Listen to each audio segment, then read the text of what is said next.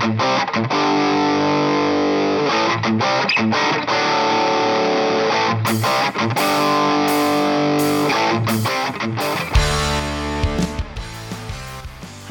I'm Andy Scarantino, and this is the Get the Fuck Off podcast. Every week, I'm going to be talking about a new topic to help you guys get the fuck off the shit that doesn't serve you anymore. But first, let me tell you a little bit about me. I used to work as a bartender and I lived in the New York City bar scene. I smoked between a pack or two a day, and I was what you'd call quite overweight. I learned that the secret to adopting a healthy lifestyle is a series of mindset shifts. Unfortunately, they don't always come with an owner's manual, so I decided to start this podcast to give you guys the nuts and bolts without you having to do all the research on your own. Getting healthy does not mean you have to sacrifice your outstanding personality, and it actually can be quite a fun journey. I'm really excited to have you guys on that journey with me. Let's get off together.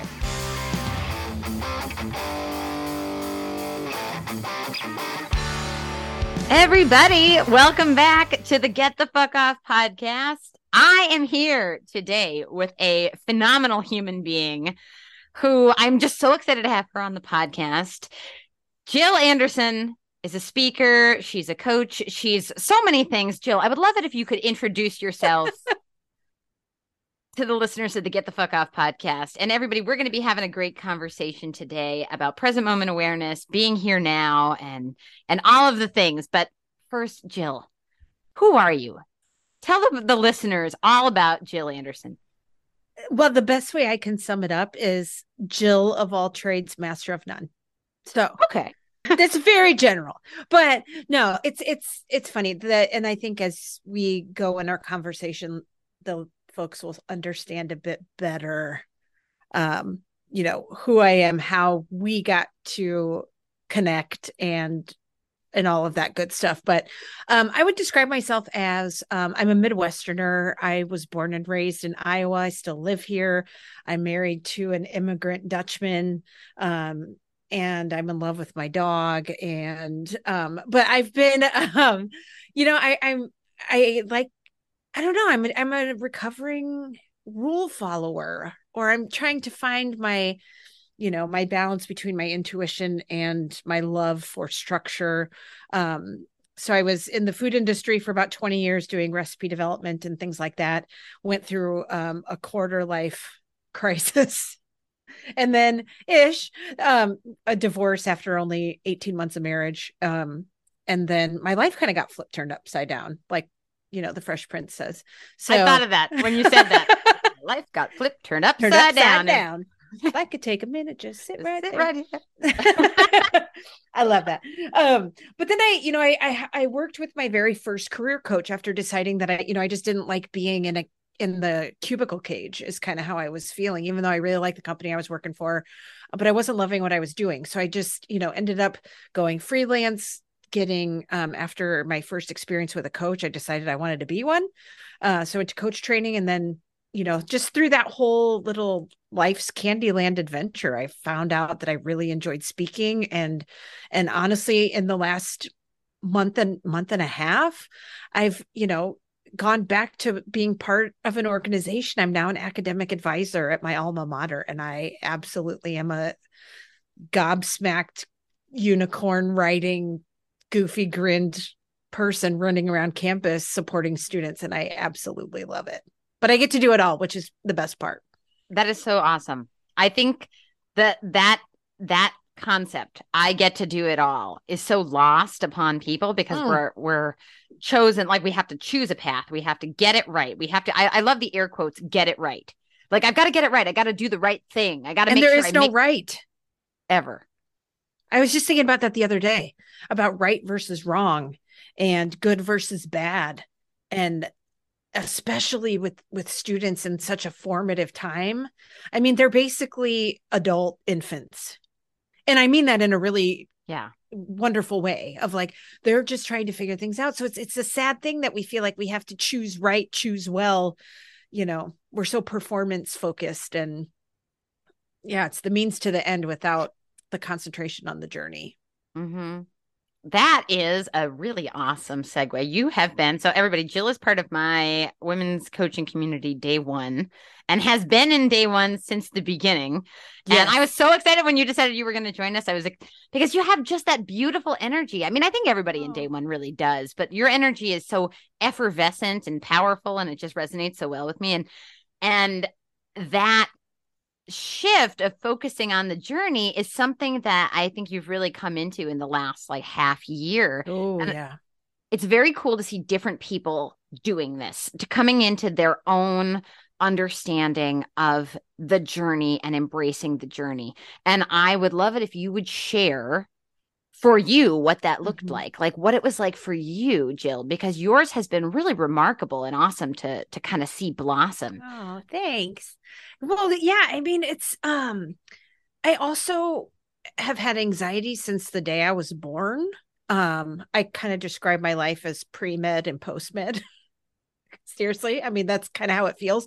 So um so that fueled with a lot of comparison being the like little sister to a really amazing high achieving older sister and like she's successful does all of that stuff.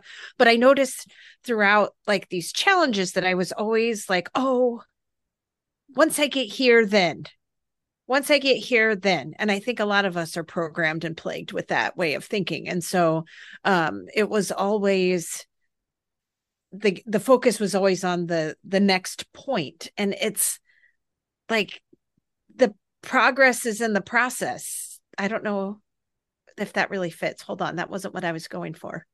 Um, but joy in the journey, whatever like lame little, you know, adage you want to stick to it.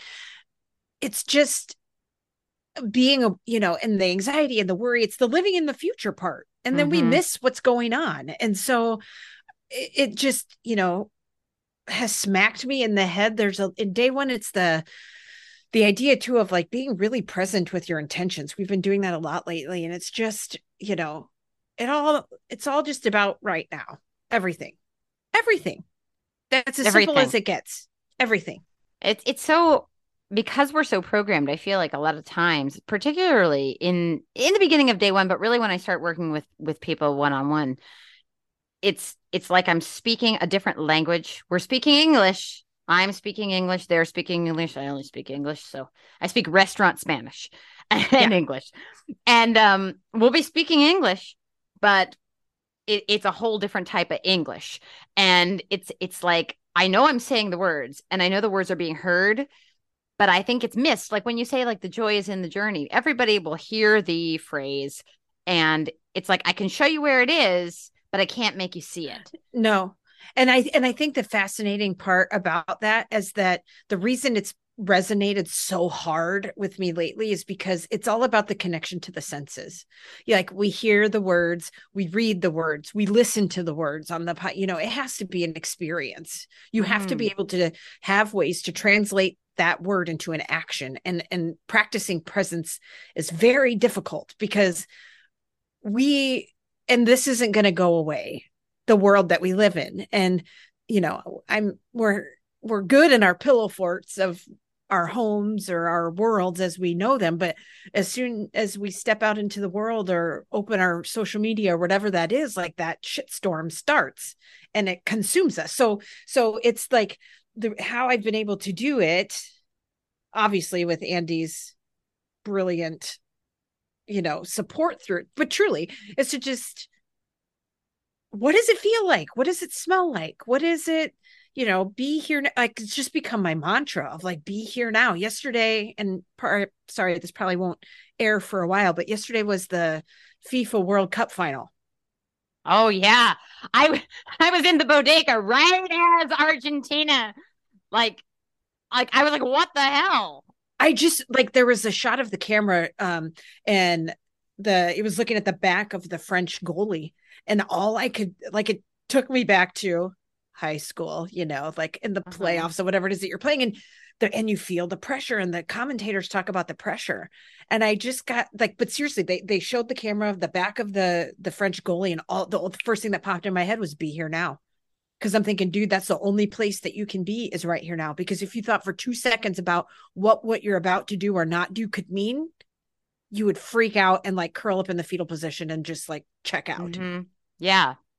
That is that's powerful that you brought that up. And this is going to air relatively soon. So it won't be so far in the past when when people are hearing about it. I mean, obviously we're not doing this live, so you all know we said a little bit earlier to, to talk about this. But the World Cup is a is a great example, and athletics in, is a great example in, in general. And I was not an athlete my whole life, like up until I was 27, and then I started running on the treadmill at the gym to uh, for mental health reasons. And then I fell out of it about six months later and didn't pick it up again until my early 30s. And I wouldn't have called myself an athlete at that time. I think it was after I ran my first marathon that my ex-boyfriend Mario referred to me as an athlete because I was being stubborn about about the one of two injuries that I ha- have ever had. And he said, "Athletes are, are do not like to pay attention. Athletes are so stubborn. Athletes." And he just kept saying athletes and I was like, "Who are you talking about?" And he's like, "I'm talking about you, athletes." And I was like, "What? What?" Mhm. and and, and then I, I it was like it was a mind-blowing experience to realize i am now an athlete this whole time i had defined myself as something else and i am now an athlete and i experienced that flow state like that flow state that you're describing like during the world cup like i i experienced that like when i run long distances of just there isn't anything else there isn't anywhere else this is and it's kind of like that flow state that people um experience at, in wars in the military Mhm. um, in combat, in like that very hyper aware. I think there was a time in day one where I posted that Good Morning America interview of the people that were in the plane crash that survived and the lack of fear. Yeah. Because you don't have time for it. Your brain's like, screw you. I can only focus on what's happening right in front of me right now. And that doesn't allow space to be afraid. Mm-hmm. It There- just it- it can't exist there. But imagine like, and I think some of it too is like as our world becomes less and less connected physically, like we aren't Mhm. washing our clothing with the other people in the village. We're not, you know, we're we're not doing a lot of things in community like our humanity was kind of started at and raised at. And so we become even more individual and it just we have so much more mind space. Like Mhm. we're not we have so much time to think so much space for these things to pop up because we're like what else is our brain going to do?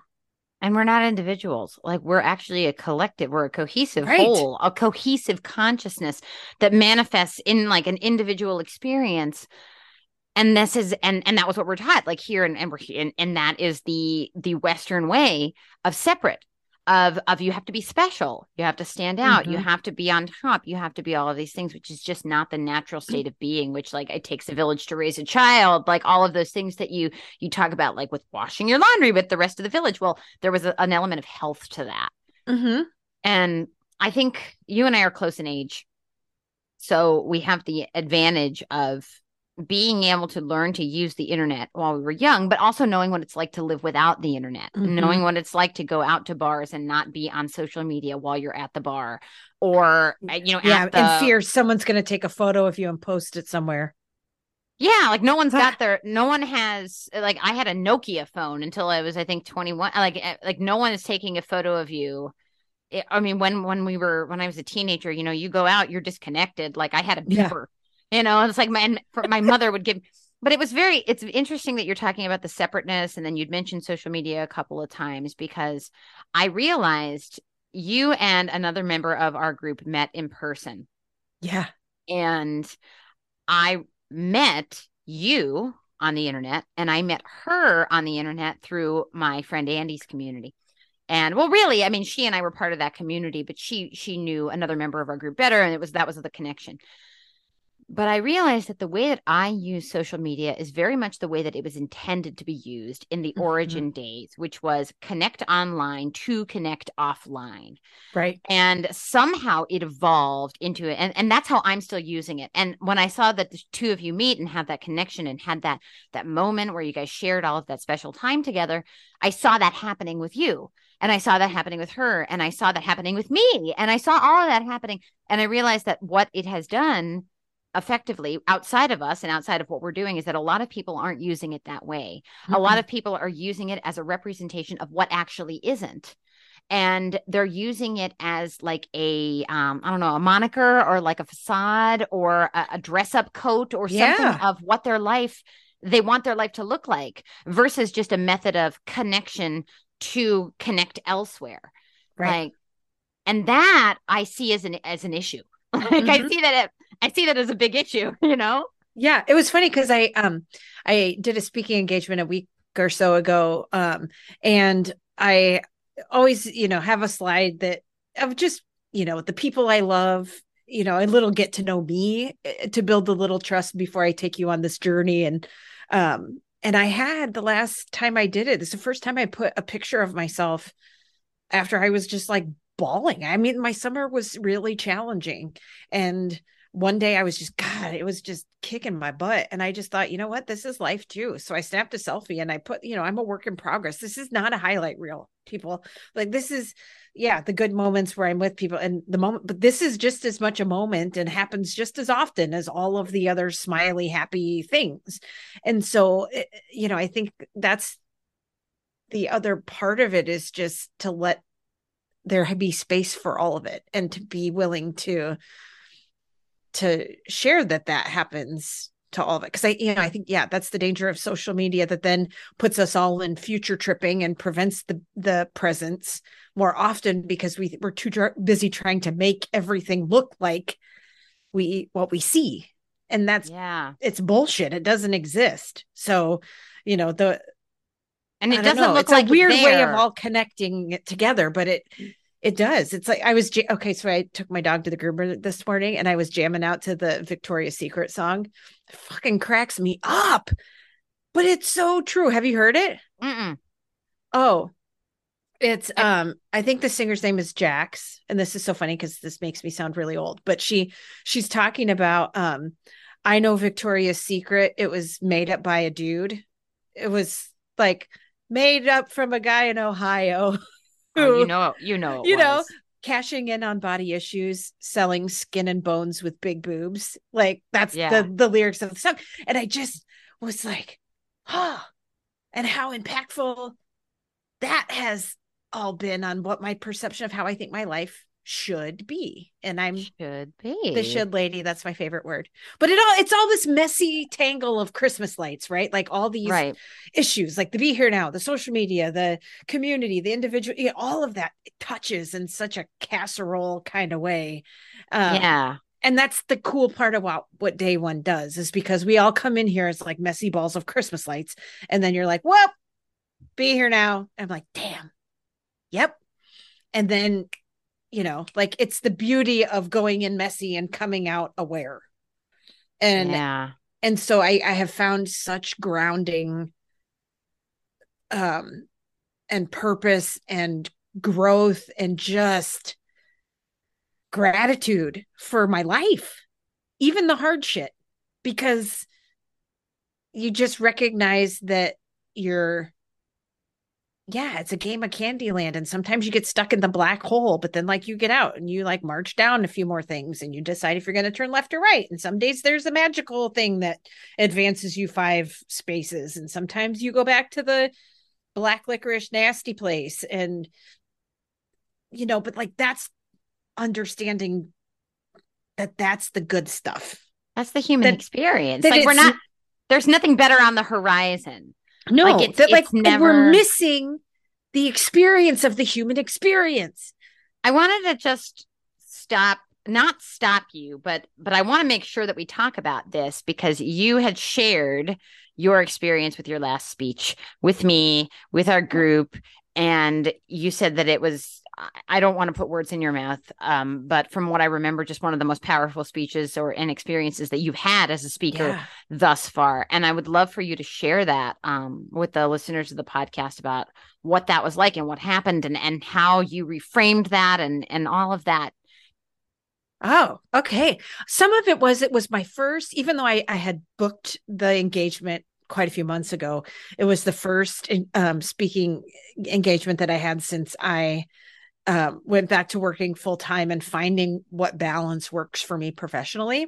and I've found that this works very well for me professionally because for me it's it's it's not about me it's about how i'm able to connect with other people and so when i was doing that from a business standpoint i struggled to you know kind of detach my own um need you know just like it being my livelihood. And i just noticed that as you know for me i just i just want to get out there and ooze and goose and share it and like love on people. Um but you always get a little nervous which is a good thing because it means you care. But you sent me a message that and i'll just read it because it it just like it's it was a it's a shifter. Like it just it My was message.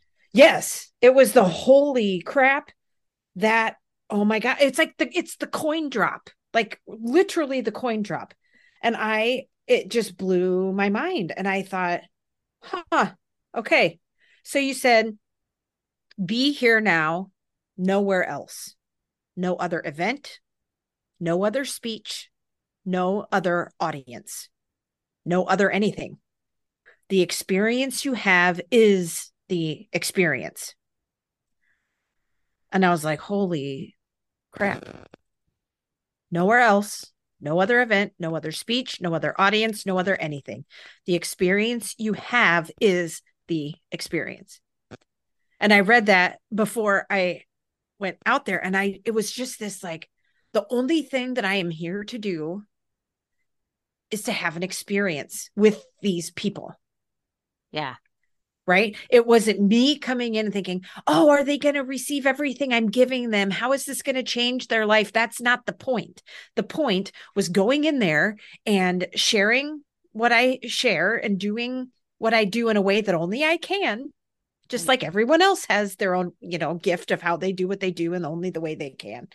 And it was just ultimate presence of seeing each one of those people and just seeing them and going on this journey with them in the time that we had. Like it was only about what time we had that day. And it was absolutely incredible. Like the whole front to back experience was just rich in a way that I've never experienced before. Wild. And you're and you're present to it. That's the th- the experience Oh. that you have is the experience. And the way that you read it to me was the way that I intended it. So I really it, means a lot that you read it that way because I wanted that to come through. I I talk a lot in this and I want to go back to it, but like I talk a lot about the um the canceled flight example and that we always think about okay, well the experience we're supposed to have is that we get on the flight and go home. And then the flight is canceled. It wasn't supposed to be. You got on the flight and went home. The experience is the experience. This is the experience. And we had the I had this happen to me very recently, um, summer before last, where like there was something wrong with our plane and then we got put up in a hotel. That was the experience.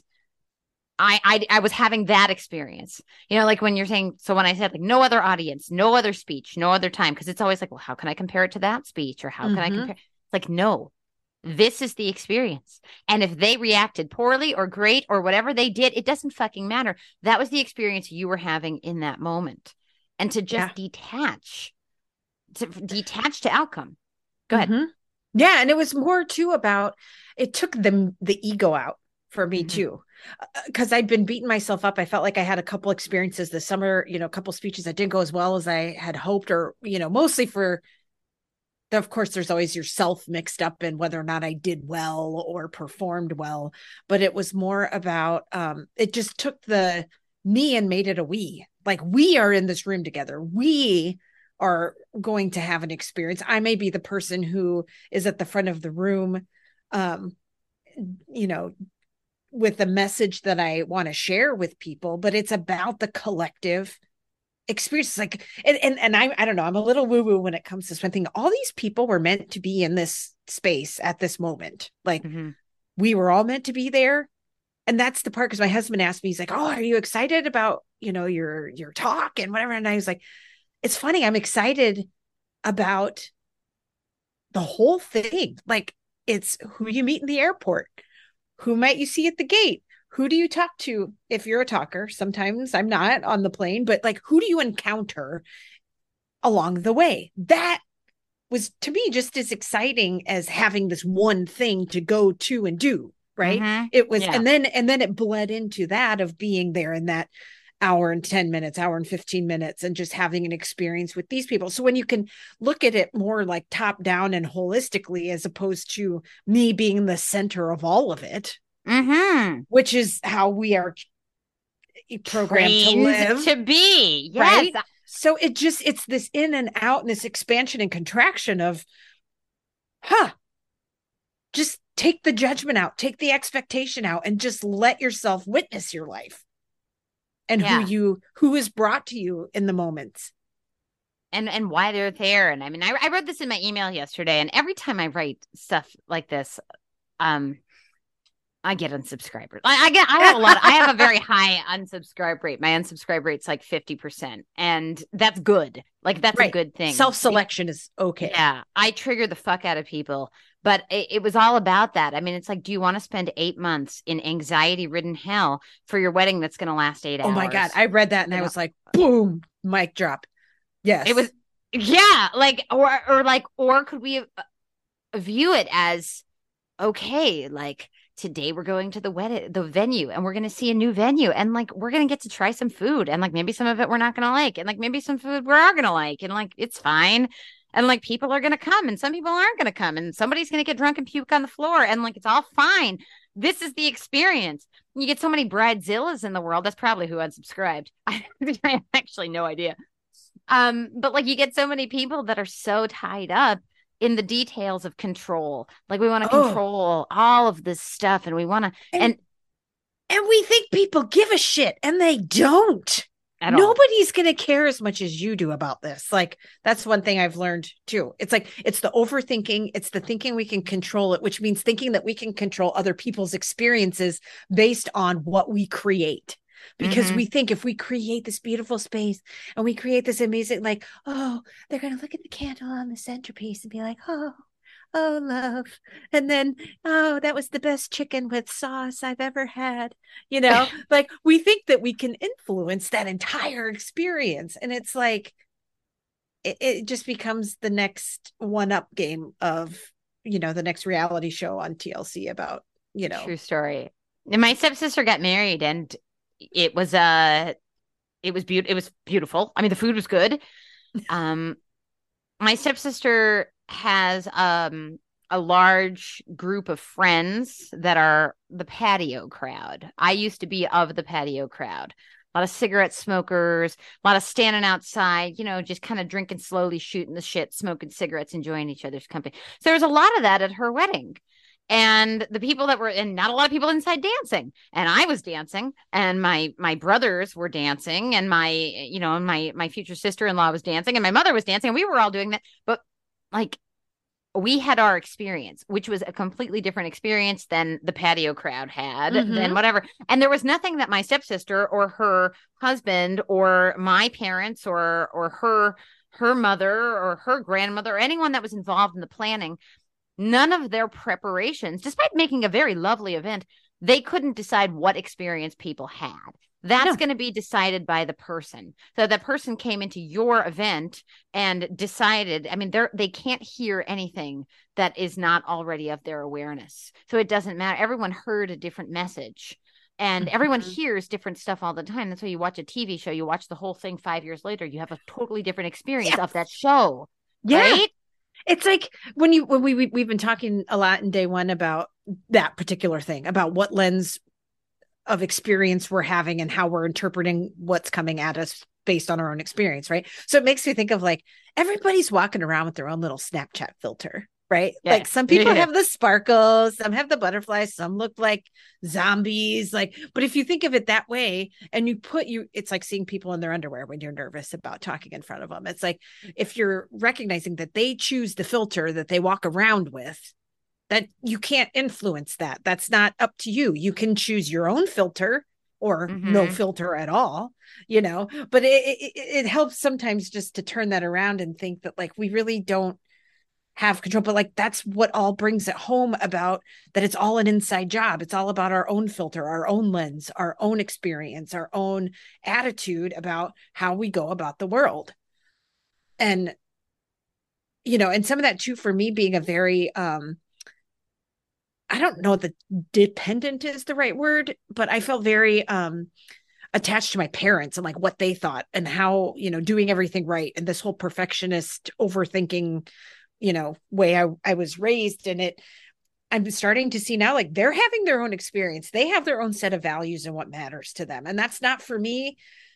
It may not be for me and it doesn't have to be for me they can chat about what is important to them and try to influence me but i don't have to let that happen anymore right like it's identifying ways to be singular and individual in what you can control of yourself while also participating in the world around you without taking it all on right because right? you don't have to and if you're if no. you're somebody that really that that gets inspiration and gets all of these other things from people in the world mm-hmm. it, it can be difficult to navigate but keeping that in mind like the the filters um super powerful and that kind of yeah. ties back to like you t- you said and i believe your words were i haven't kept a lot of notes um but i believe your words were recovering rule follower yes was, it, was that yes. was that yeah it's just I, I know that's where i feel the most uh, safe and comfortable. My husband and I were talking about it because we had a car ride to the family Christmas this weekend, and and you know, the last couple of years I've been trying, you know, doing business on my own as a solopreneur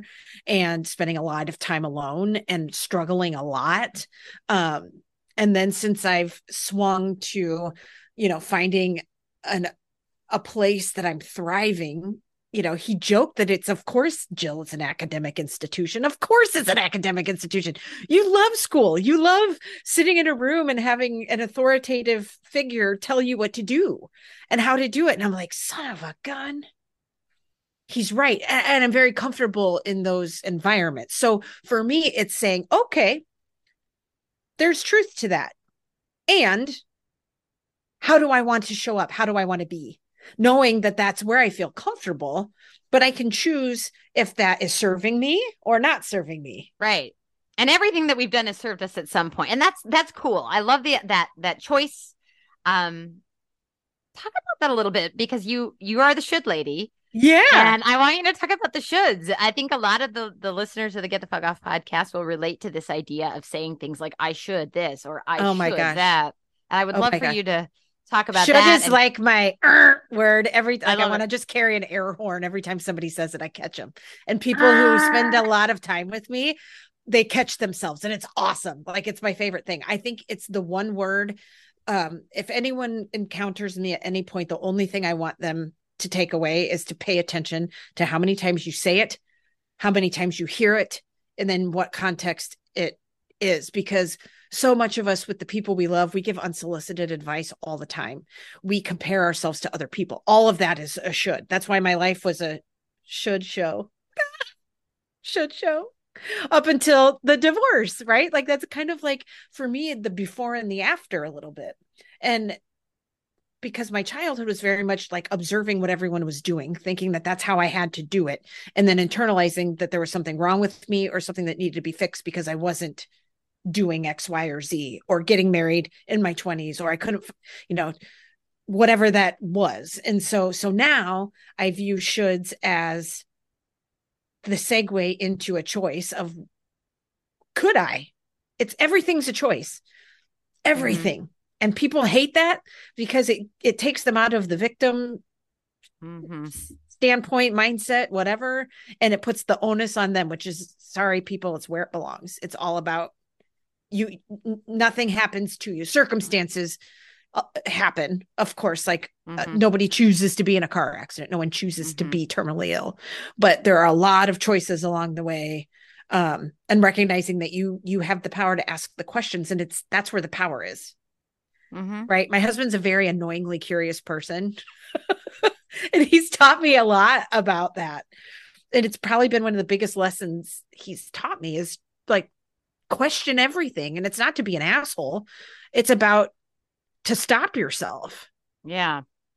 Stop yourself in a program that that begins to run that you might not even be aware that it's running. Oh yeah. Ah. because it's not even always with yourself. It's about when you're talking about the wedding it's so much of it's like oh well sherry's wedding had this and that and you know it, it's all fueled by judgment and like the things that we think we think we should have this because what is someone going to think so it's all fueled by judgment it's fueled by programming it's fueled by comparison and all these things and we're so worried about what everyone else thinks and wants and how they're going to respond that that's all the outside noise and bullshit and then the be here now doesn't exist mm-hmm. so it's like it's kind of the first step to finding awareness of where are you living according to what everyone else thinks you should do which is not may not align with who you want to become. I've mm-hmm. I've fought the battle so but kind of back to my husband's conversation about me feeling really comfortable in an academic environment. Okay, I can choose if that is a place that I want to be.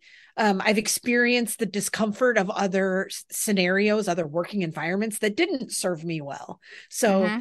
you know, I can be there and bring my gifts of growth and oh make a difference in a way that I want to. And so what if the like I've I've just been able to find the environment where I thrive by choice.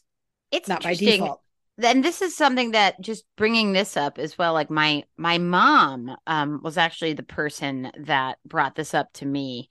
My mom uh has a background in psychology and so some of the stuff um correlates, you mm-hmm. know. And she brought up preferences and she said it's okay to have preferences. And so i started asking the question of myself and then of clients and is that mm-hmm. a preference or is that programming? Ooh, like yeah right? one.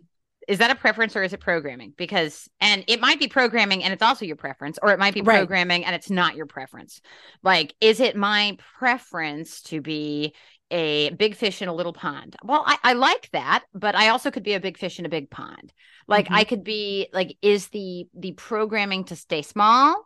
Like, are you like what is the what's the programming? Like I live alone. I, I I prefer to live alone. Now is that like is that actually a preference or is it because you have like some issues with like living with other people? I mean, there, there's like different things like you prefer an academic environment like that's a preference you like it okay mm-hmm. and now you also can continue with the other things that you like to do like you're still speaking you're mm-hmm. not you're not sacrificing speaking to right. work in academia like you're not sacrificing any of that to yeah but i'll tell you that the programming for that came into pay corporate pay is way better than academia all day long. So that was a hard pill for me to swallow of the choice of like the programming of like, I've been so far in my career, I should be making XYZ by now. Mm-hmm. You know, that was kind of a challenge of programming too. So it's like, do I choose the preference of the environment in which I thrive doing the work I really love to do at the expense, literally, of money? Right we so, all do we do that here because we think money's tied to like that sub that subconscious survival thing. And it's like, well, number one, you're not going to die. And number two, you're probably not going to do much else that you love if you're having the shit sucked out of you by choosing the money over the love, you know, over the But joy. we really are in Western society taught that money is the only measure that matters when it comes to, and if it's not the only, it is by far number one top priority. Mm-hmm. And then like, if you, and then do what you love. And then I relate to this though, Jill, because I, you know, this is like my second. I'm going into my third full year of like of G of like GTFO and like you know, really like coaching kind of full time, you know. Mm-hmm. And I and I left my side jobs um a year ago November, so it's over a year now, and they paid well, and this year my business made four or five times more money than it did last year. Like i made more money this year coaching and i grew more. I mean i was only working one-on-one with people. And then i created day one and day one is forever expanding. And now i'm like doing one-off little you know informational type things or whatever. And i i started offering different levels of how i coach and and and i and all of this stuff. I am a, a, a massive success story. And i'm consistently comparing the dollars to the dollars that I made like working as a bartender in Times Square. And I'm like, well, that was a lot, that was a lot of money. And that was an obscene amount of money. Um, that was an obscene amount of money. It, I was way overpaid uh, for a long time and completely stagnant and miserable.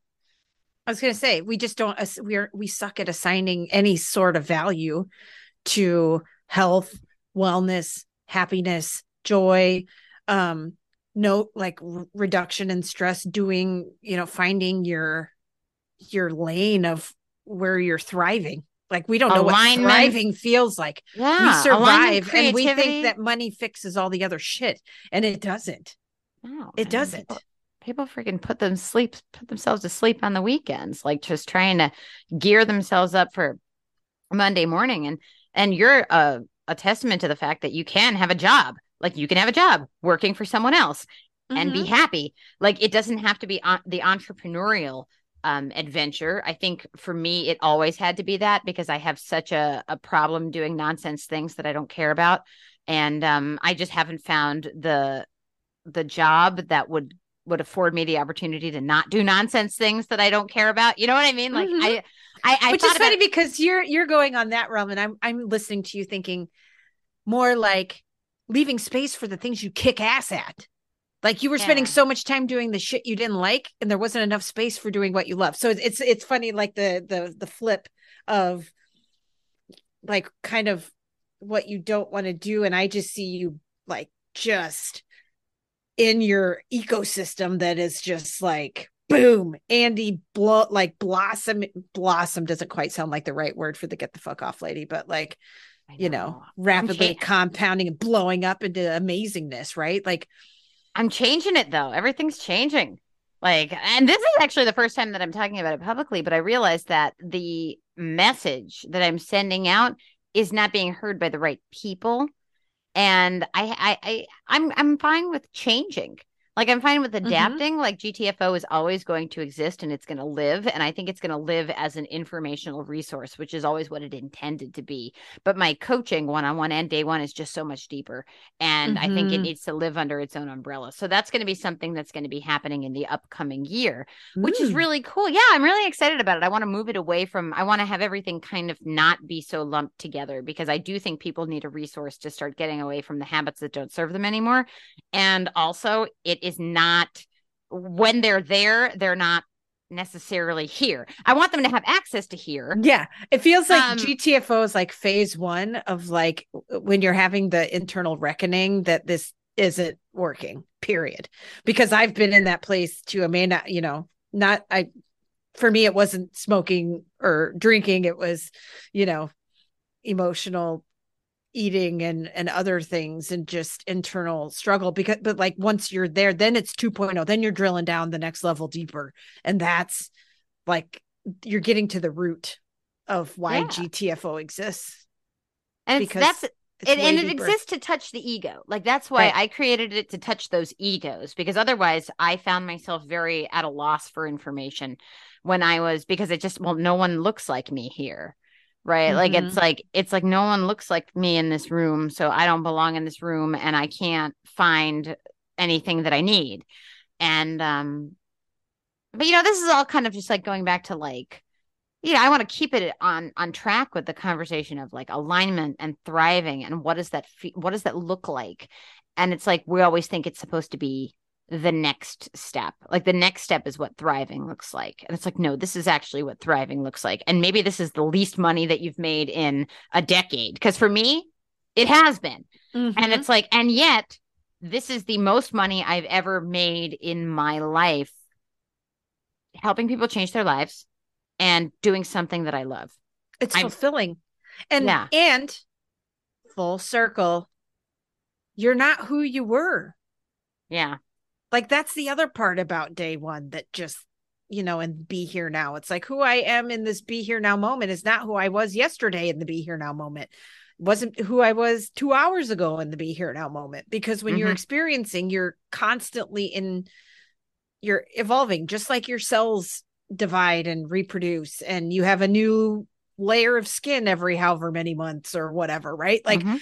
we're doing that mentally and emotionally and that's it takes a hell of a lot more effort. It doesn't just happen involuntarily like our body is magically able to do that but but but that's the thing. That's the danger in comparing mo- more with yourself than anyone else Right. And and even like when you talk about the cells of your body and your skin and everything, like that's another thing about like people going into the new year and this will air before the the first of the year. So hopefully people who are listening that are on the new fuck year's intentions or not fucking t- resolutions Yeah, just fuck get the over, resolutions you know uh, to to be able to like if you if it's like to lose weight the the amount of adaptive processes that your body has to go through to be able to have that happen I mean, it's it's a lot of process. Be patient. You know, be here now each moment, one moment to the next moment to the next moment to the next moment. It might not happen for six months. I mean, I, I say this very often. I gained 15 pounds training for my first half marathon. 15, one five. And people, it's not about your body. It's sorry. It might be how it's manifesting. I'm just getting into this hard. It's been years and years and years of me chipping and chipping and chipping at the deep core like source of my struggle with this. And it's mm-hmm. not it and I, I i people my husband might have a different point of view on you know the the why. Yeah there's some physical things about calories in calories out exercise that but there's a whole lot of other shit that contributes to it too. And your your um, keto diet, your whatever bullshit you're going to start January 1 is not going to solve your problem. Absolutely. Because not. your problem's not your body, your problem's not your food. Your problem is a whole lot deeper than that. And it's mm-hmm. not a problem, it's an experience. It's an experience. It's not a problem. It's, it's your... an experience that just needs to be rewired. And you're, it's not fault doesn't matter either. Blame doesn't matter either. It's just who are you right now and right now. That's it who are life you? is life is for learning i mean we're all like and as we learn more about who we are like it's such a, a noble thing to get closer to your own human experience mm. and to see it and it doesn't matter like a lot of times people will want like well what what was yours well what was your thing and it's like well it doesn't matter because yeah, what the, works for you doesn't work for me may not may may not yeah I mean, like we talk about it in, in day one. I have a number of people that have that have taken positive intelligence, myself included, that really related to it. You're like, was that Shirzad? no, I, I do love a lot of his stuff, but it is it's the consciousness. It's the yeah.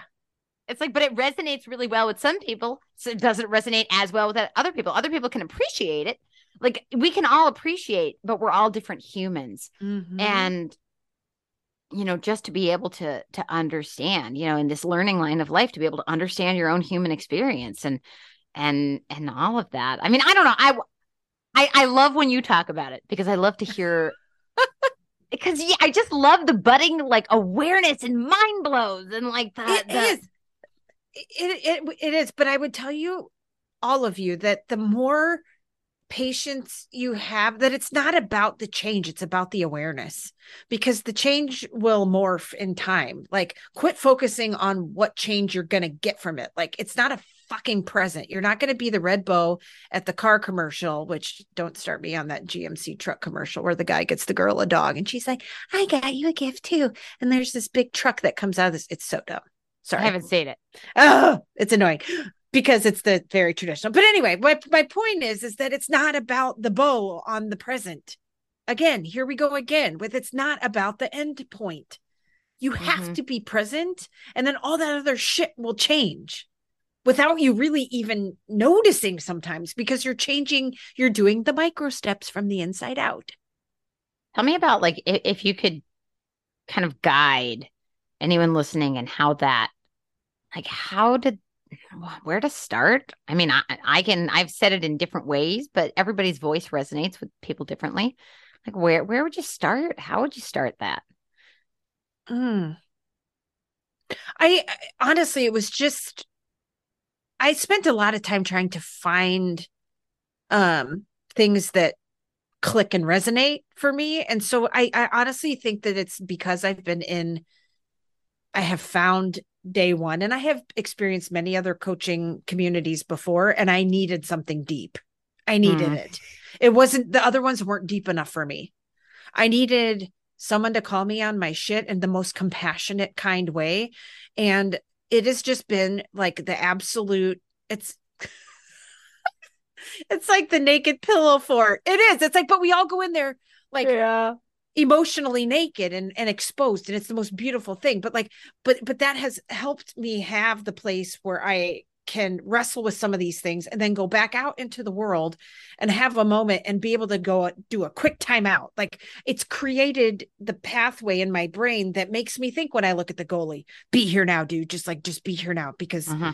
other, so it's a process. It's not a, it's not a how to one, two, three sort of thing, mm-hmm. but it does begin with finding a place where you feel 100% like safe held challenged all at the same time Process and, and the sense of beautiful word. community has Yeah. been important too because i mean some people can find this with their therapist or a coach um i have found the group setting to be very powerful because i struggle in groups to share and to not lead Mm, because that's my way to deflect so yeah. so to have a, a strong um powerful leader in you has allowed me to like just be on the bus Well, I lo- thank you. I love that. I love that it. I love that it. I never know what to say because it's it's like holy shit. She's talking about day one. Fuck, yeah you know. But it's Jill. It's it's beautiful what you said about like just being on the bus as well. And and I and I see this pattern in a lot of people. Um, even you know people that that. Uh, I mean, I see this pattern in people. So when it's happening, it's not it's not falling on deaf ears or eyes or or blind eyes or whatever you would say. And I think that early I saw a lot of that sort of behavior where I was like, oh, you know, I would see this pattern of I'm having a tough couple of days. Sorry, I haven't been here. It's like that's the time you need to be here.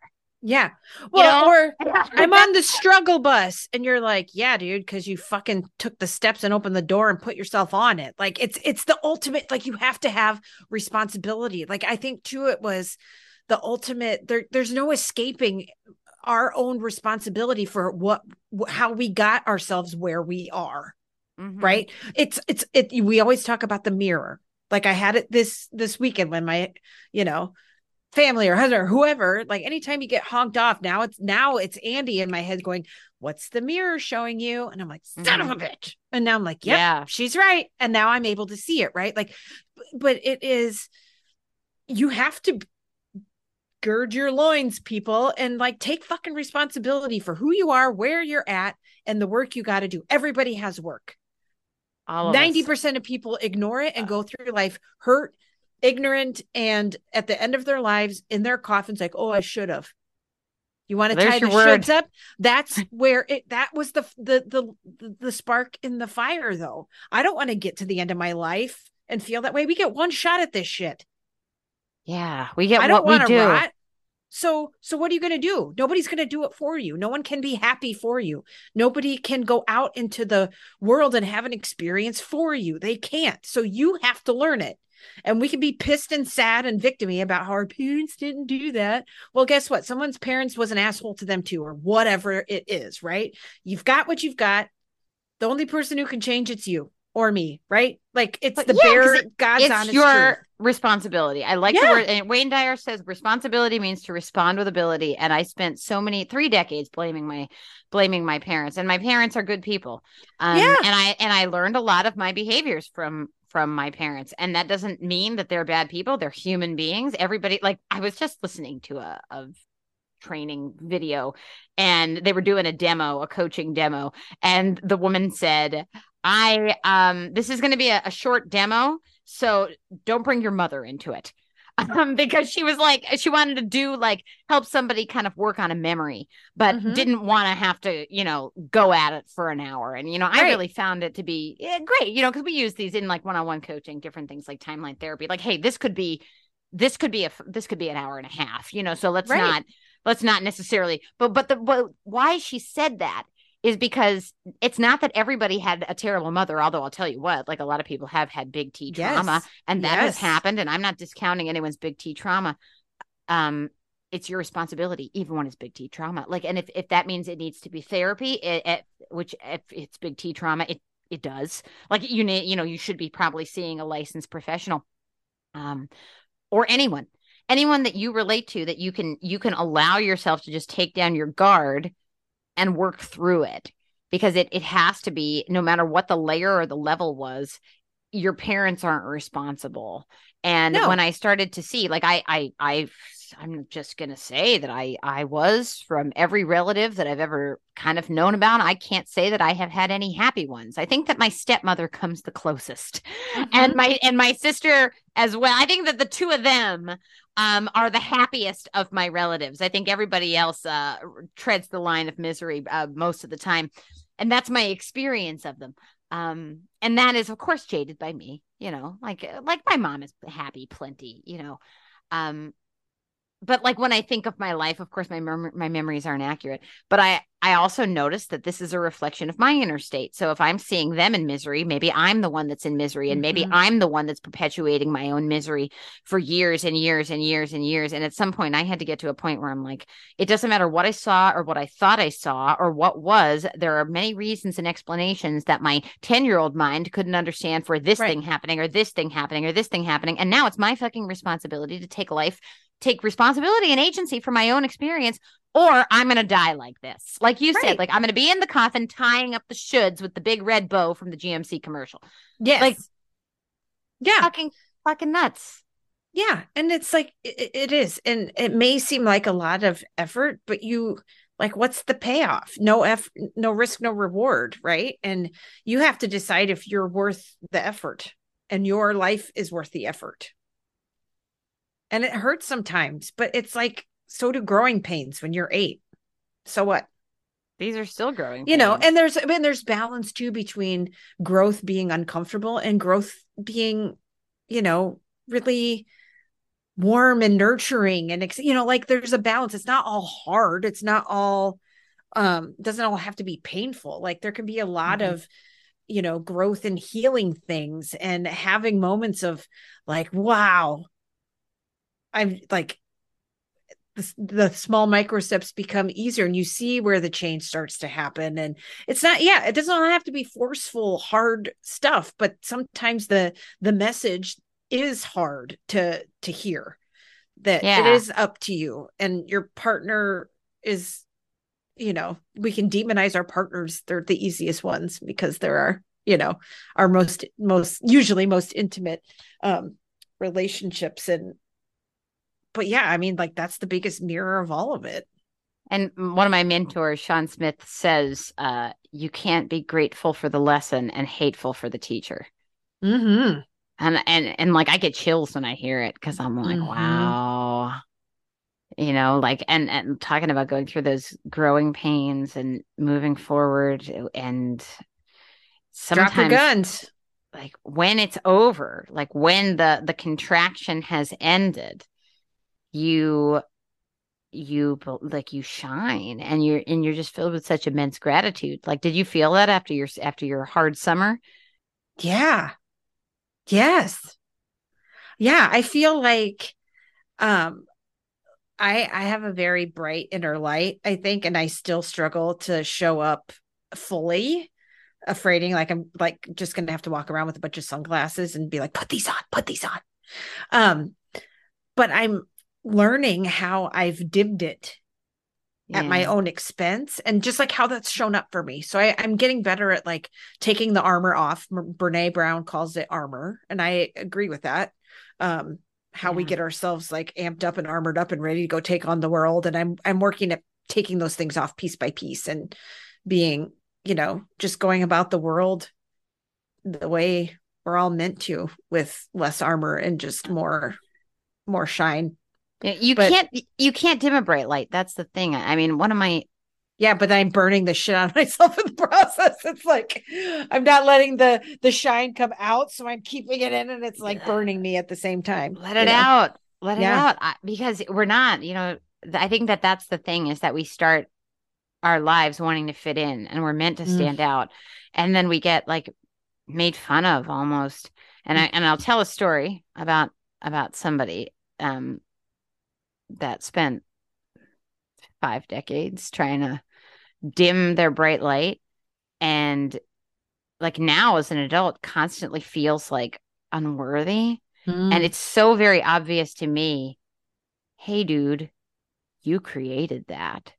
You created it by dimming your own light when you were so young you didn't even know and that's how it's manifest but you know and that's just my interpretation of it. But it's like if you spend five six decades trying to dim your own bright light eventually you're gonna you're gonna be kind of sitting in the why am i not enough? And i was like that. I dimmed my bright light with my drinking. I used to drink to um, fit in with everyone else mm-hmm. be stupid yeah, like human, everyone else. It's a human reflex like that's that's part of the human condition or the human tendency.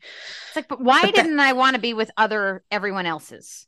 Like, if like, why did I like? And then, and it's fine. Like, it's totally fine. It's fine that you want community and whatever, and you had the resources available to you at the time. I think of it and I think, you know, I I did do this to fit in with everyone else, and had I gone through the discomfort of not doing this, I would have eventually aligned with people that were as bright as I was and, and been in the rooms that I should have been in. Not should have. I obviously shouldn't have because that was my experience. the experience I had was the experience. Um, but when I gave that up, when I stopped dimming my own light, when I stopped drinking, when I stopped playing small, when I stopped doing all of that, I had to go through that discomfort that I would have Mhm. gone through when I was 20. Course, I had to go through it at 36, but I had it or 35 or 34 or whatever year I started. You know, I had to go through it then. And um yeah, like I mean that was really uh, that like you don't get to skip. Like No. you don't you don't get to skip it, you know? oh sweet no that like this is there are no exits like you're on there's there's no way of bypassing any of this crap people like you have you you have to go through it you do. Mhm. there's no there's no exit ramp. There's no oasis where you can just like have a starbucks and wait for everything to pass. It doesn't work that way. You have to get your butt back on the interstate and go like you do. You do.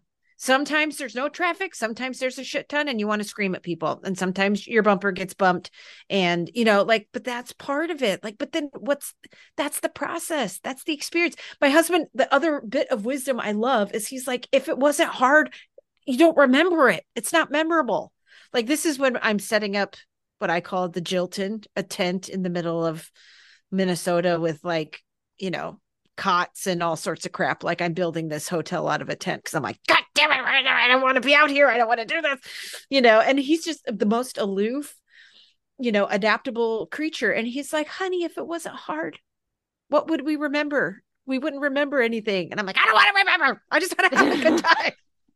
But We that's always- but that's how I I've learned to to embrace those moments, right? Yeah. Right. I just want to go right to the fun. I don't want to have to endure anything. And I'm thinking that's that's another disservice we're we're doing ourselves in society, thinking everything needs to be easy and streamlined, and you know, like we don't need to hurt, and we do a little sometimes. We like the, it's the effort, it's the stretch, right? Doesn't necessarily have to be like painful and discomfort, but like there needs to be a little stretch. Like how do you grow if you don't? And, And that was a I said that though, like I remember I think it was like July and I said and I felt like a jackass. Um, but I said this in day one. I'm like, why do you think you're supposed to feel good all the time? And I remember I said it. I think Yeah. I remember I was in Chicago um for that call.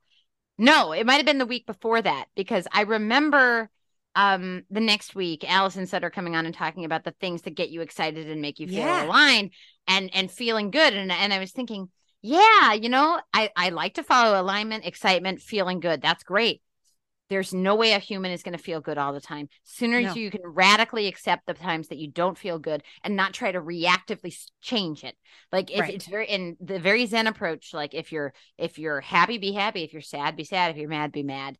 And like not even always assigning a culprit. This is something that that Martin, my partner, has really taught me a lot about is the idea that when I'm angry, there doesn't always have to be a reason. Like there Mhm. doesn't have to be a circumstance or a person. I don't have to blame someone or something. I can be I can be depressed and I don't have to blame someone or something. Like last night I was sad and there's I have no humanly reason to be sad. Everything's going right, everything's going well. I have a place to live. I like where I live. I have enough to eat. I have good friends. I have a good I have a loving relationship. I have my parents are in good spirits right now. We're heading into the holiday. My stepfather just retired. He's in good spirits. My brothers seem to be, you know, are going to be coming home for Christmas. Like all this stuff is going to be happening.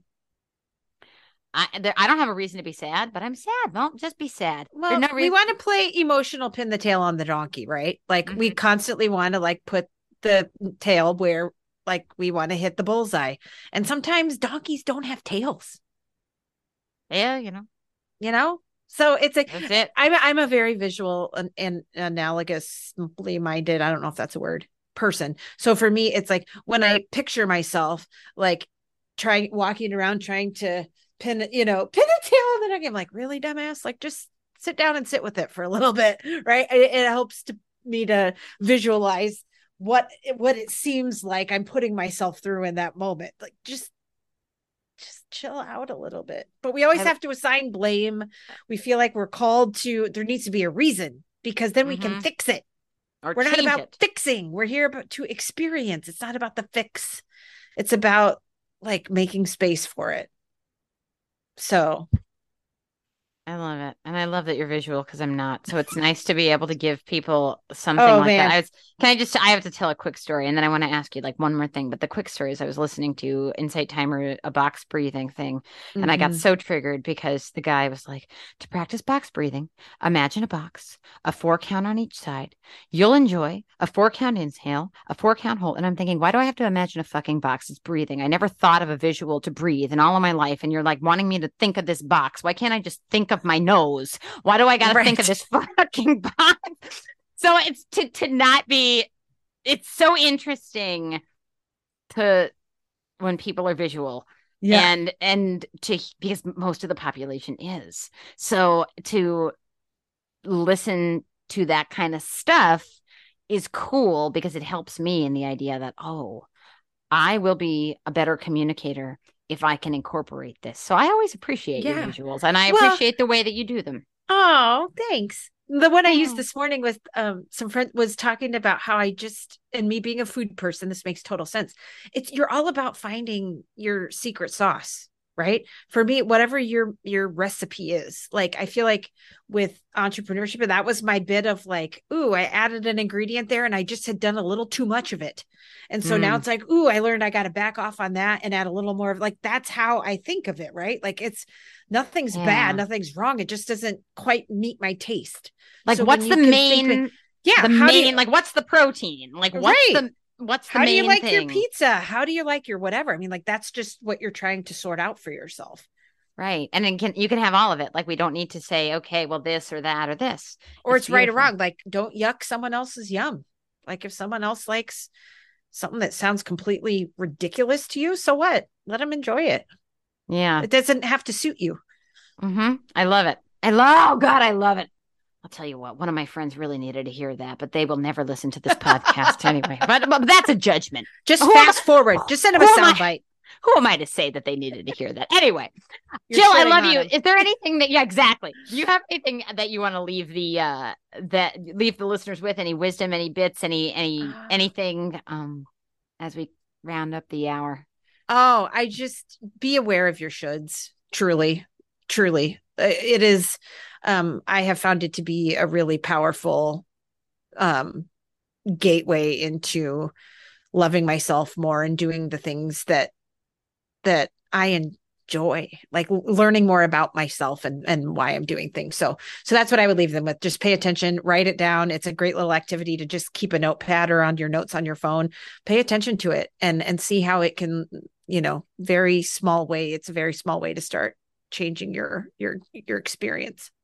Amazing. And while I will tag you in all things, would you like to tell them where they can find you? oh i'm on the instagram like an old lady. I love it. I'm the should lady. And i you know honestly you guys like i don't always put a lot of shouldy content on there. A lot of times it's just me um gushing about how much i love my dog and and my people in my life. But but that eh, i feel has been the the most amazing um testament to how eliminating a lot of that shitty shit has created um an experience that I really enjoy and love and that's all I want for everybody is to is to find find their own way in that. And so so the should ladies where you'll is where I'm the most active on Instagram. And heyjill.com is my website. If you're curious you can send me an email there. It's very easy jill at heyjill.com um and I just yeah I just love to connect send me your shoulds. I'd love to like just write a big old fat list and just email them to me. I'll just I'll hold them for you. But Oh, it feels really that. good to get rid of them. I love that. Jill, thank you so much for being on the podcast today. this was Thank you. awesome. And that about does it for this week's episode of the Get the Fuck Off podcast. Big thank you to Jill Andersen. Thank you, Jill, for being here this week. One of my favorite fucking people. You can check her out, The Should Lady on Instagram or heyjill.com. I'm going to be back next week with another episode. Until then, If you're looking to level up in the new year, please subscribe to Get the Fuck Off emails. You can do so at breakfree.getthefuckoff.com. You can visit me on my website, getthefuckoff.com. I am accepting applications for clients for the new year, for one on one clients. Uh, day one group coaching is currently closed, but there is a wait list available at getthefuckoff.com slash day dash one. That was the group that Jill and I were talking about on this week's episode of the Get the Fuck Off podcast. So you can feel free to check out my website, join the wait list. There's also a list of recommended reading for day one if you want to get started on, you know, some stuff to start leveling up your mindset in the new year. I am looking forward to hearing from everybody if there's anything on your mind as we approach 2023. The energy for 2023 is going to be a whole whirlwind of new shit, which I am so fucking excited about. So definitely reach out, Andy, A N D E E, at getthefuckoff.com. I will see you all next week for another episode in 2023. First episode of 2023. I will see you all next time. Take care, be safe, and stay beautiful.